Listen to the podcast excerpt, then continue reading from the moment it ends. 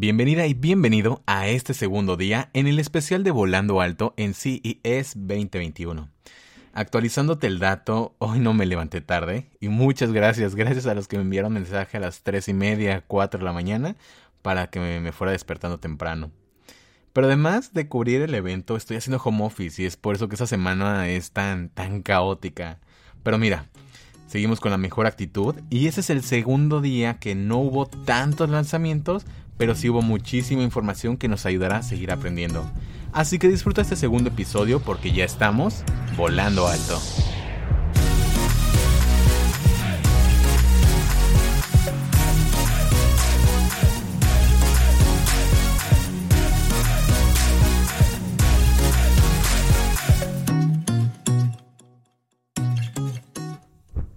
En este segundo día de conferencias, charlas, QA y más, Quisiera asistir a cada uno para traerte la información, pero eran distintas charlas al mismo tiempo, aproximadamente unos cuatro o cinco a la vez, así que elegí las que más me interesaron para compartirte los mejores aprendizajes, datos e información en cuanto a la tecnología aplicada en nuevas áreas. Comencemos con la inteligencia artificial. Tratar de entender cómo cada día está más involucrada en nuestras vidas en formas que a veces ni siquiera reconocemos, desde una cámara que interpreta las imágenes para ayudarte a mejorarlas, es inteligencia artificial. ¿Que las lavadoras ahora van a saber cómo lavar, cómo cuidar tus prendas? Es inteligencia artificial. Las recomendaciones que recibes de Netflix, Amazon, Google o cualquier otro gigante tecnológico es a través y gracias de la inteligencia artificial. Básicamente es un algoritmo que aprende y se alimenta de nuestra información, datos, consumos, compras y todo ello para generar mejores recomendaciones, propuestas. Pero mira, puedo resumírtelo todo en una sola palabra. Predicción. La predicción es el cálculo que da la suma de cada acción de nuestra vida y comportamiento digital. Todo movimiento que hagamos en línea se registra en nube y con ello se van creando las mejoras en las aplicaciones, o por lo menos es lo que prometen, que todo lo que hagamos en línea y alimentar ese algoritmo sea para ir mejorando y desarrollando nuevas tecnologías. Con esto llegamos a la siguiente charla de la que te quiero contar y es sobre la música ya que es una industria de las cuales genera más dinero anualmente, y con la llegada del COVID redujo los ingresos de un artista únicamente a la venta de mercancía online, el streaming y venta de álbumes físicos o digitales. Así que cancelar todos los eventos fue algo donde se tuvo que volver a replantear qué rumbo debían tomar. Y sabemos que muy trilladamente se dice que el artista vive de su público y del aplauso. Así que para esta charla invitaron a Dua Lipa para platicar cómo logró mantenerse vigente y realmente el 2020 para ella fue un gran año y para su carrera mucho más. Y Dua, si estás escuchando esto, eres bienvenida en este espacio cuando gustes. Pero bueno, volvamos a la información. Creo que un artista que logra adaptarse, dar una tranquilidad y seguridad a su equipo es lo más importante. En el 2020 presentó el concierto Estudio 2054. Fue un rotundo éxito. Y en palabras de Lipa, comenta lo siguiente. Lo que aprendimos como artistas es a dar un paso hacia atrás y volver a trabajar. Y creo que definitivamente tanto en la música como en el home office, como muchísimas industrias, tuvimos que volver a aprender a trabajar. Porque para esta nueva etapa de su carrera adaptó la realidad virtual y comentó que fue lo más importante y lo que más les ayudó a hacer frente al formato de entretenimiento y sabemos que el encierro no permite acercar al fan con el artista, así que ahora cambiaron los papeles y es el artista el que se acerca a los fans. ¿Cómo? Con lives, conciertos virtuales, chateando con mayor interacción digital. Y otro ejemplo que te puedo dar es que hayan hecho eh, Bad Bunny, no sé si recuerdas, hizo dos conciertos en Instagram en pijama desde su casa sin producción y fueron un rotundo éxito. Y definitivamente esa es una de las cosas que deben aprovechar al máximo los artistas o cualquier figura pública que tenga una audiencia que quiera conservar. Y es así que llegamos a la primera presentación del día, que estoy seguro que fue la favorita de muchos gamers. Así es, hablamos de AMD. Y fue una de mis favoritas por todas las estadísticas y resultados que mostraron y te dan una dimensión del nivel de conectividad que adoptamos mundialmente. En los últimos 10 meses se han consumido 3.5 billones, con B, de minutos en reuniones de Zoom. Cisco Webex cuenta el día de hoy con más de 600 millones de participantes mensuales. Y Team, de Microsoft, cuenta con 115 millones de usuarios conectados diariamente. Aparte, se vendieron 300 millones de computadoras, laptops o Chromebooks durante los últimos 10 meses y se espera que este año superemos esa cifra. Es por ello que mostraron su siguiente generación de procesadores como el Ryzen 5000, que promete ser 18% más rápido en creación de contenido, 39% mejor en apps de diseño y todo esto en comparación de Intel.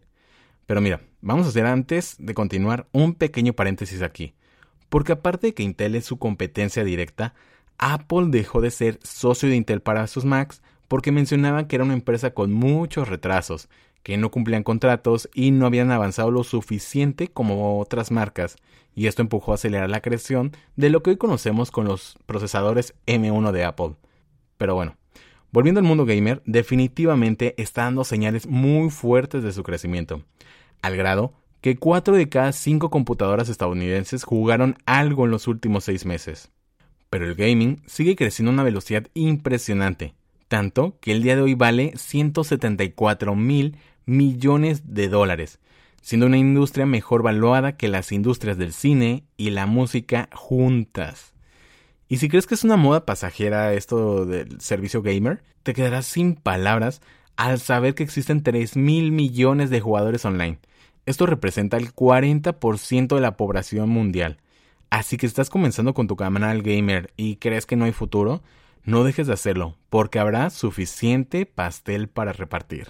Ahora toca el turno de la empresa que adelantó su nueva imagen el domingo, y lo hizo porque mostró su interés en volverse una marca líder en movilidad y sustentabilidad. Te estoy hablando de General Motors, que está invirtiendo 25 mil millones de dólares para llegar a su objetivo. Con sus nuevos propósitos que son cero choques, cero congestión y cero emisiones, presentaron la Hummer EV, que es el primer super truck eléctrico en el mundo, que va de 0 a 60 kilómetros en 3 segundos y cuenta con 11.000 caballos de fuerza. Entre toda la tecnología de reconocimiento facial, de voz, datos biométricos, entre muchísimas otras cosas más. Pero Cadillac, con su SUV, contará con sensores de proximidad que literal, cuando te estés acercando el auto, comenzará a iluminar esa parte y podrás rodearlo y todo va a ir prendiendo muy muy padre la verdad. Pero sin duda, lo más innovador fue el dron de General Motors, ya que será un dron eléctrico capaz de transportar a un usuario, ya que comentaron, nos estamos preparando para los viajes autónomos, personales y familiares. Cuenta con un motor de 90 km por hora y se reparte la energía a otros cuatro motores, todo bajo la marca de Cadillac. Y en los próximos 5 años mostraremos más modelos, avances y así que esta industria de los drones también seguirá creciendo, porque estoy seguro que no es la única marca que está trabajando en la transportación aérea. Pero Mary Barra, la CEO de General Motors, compartió un mensaje muy poderoso y que no todas las empresas tienen el valor de externarlo, ya que se mostró en contra de los crímenes de odio, discriminación, homofobia y xenofobia diciendo, desde mi papel de CEO entendí que no hemos hecho lo suficiente, que tenemos que hacer más y llegar a ser la empresa más inclusiva, alentamos conversaciones incómodas comenzando desde nuestro personal y creamos el Consejo de la Inclusión y donando a ONGs que ayudan a esta causa. Definitivamente son de esas acciones que hablan por sí solas y a pesar de que los medios nos muestren un mundo caótico, hay quienes sí quieren comenzar con un cambio y lo hacen desde sus trincheras. Y por último, llegamos a la conferencia de un tema muy actual, la privacidad y ese se llevó a cabo junto a tres ejecutivos de las empresas más importantes en estos momentos, Google, Twitter y Amazon. A nivel mundial, solamente existen 100 leyes que protegen la privacidad, y es fundamental que los gobiernos legislen porque el mundo aspira a tener las mismas regulaciones que las europeas, donde se reconoce el derecho a la privacidad online como un derecho humano. Cuestionaron por qué esas leyes no han llegado a Estados Unidos y cómo esperan que la nueva administración de Biden pueda avanzar con estas regulaciones. Tengo que aclararte antes de que continuemos que esa conferencia al final compartieron que se grabó en diciembre. Entonces, no tocaron ninguno de los temas que estamos viviendo con Telegram, WhatsApp, Facebook y todo lo que ya sabemos. Pero mira, Twitter hizo su compromiso este 2021 para hacer todo lo posible por mantener a los usuarios a salvo en línea, tanto de la incitación al odio, las fake news, la violencia racial y cualquier otro tipo, ya que está muy consciente que sus herramientas son para familias, son para trabajos y pueden ayudar, construir o destruir las carreras. Mientras que Google se compromete a eliminar todas las cookies para el 2022. Y es así que llegamos al final del día 2 en CES 2021. Estaré compartiendo más datos, veré más conferencias, pero mientras tanto hay que esperar al día de mañana. Te agradezco haber llegado hasta aquí. Recuerda compartir este episodio si te sirvió, si quieres darle esta información o tú compártele todos esos datos a tus amigos para que se queden como que wow, ¿de dónde aprendiste? Yo soy Alex Vivanco, te mando un gran abrazo y nos escuchamos el día de mañana. Adiós. you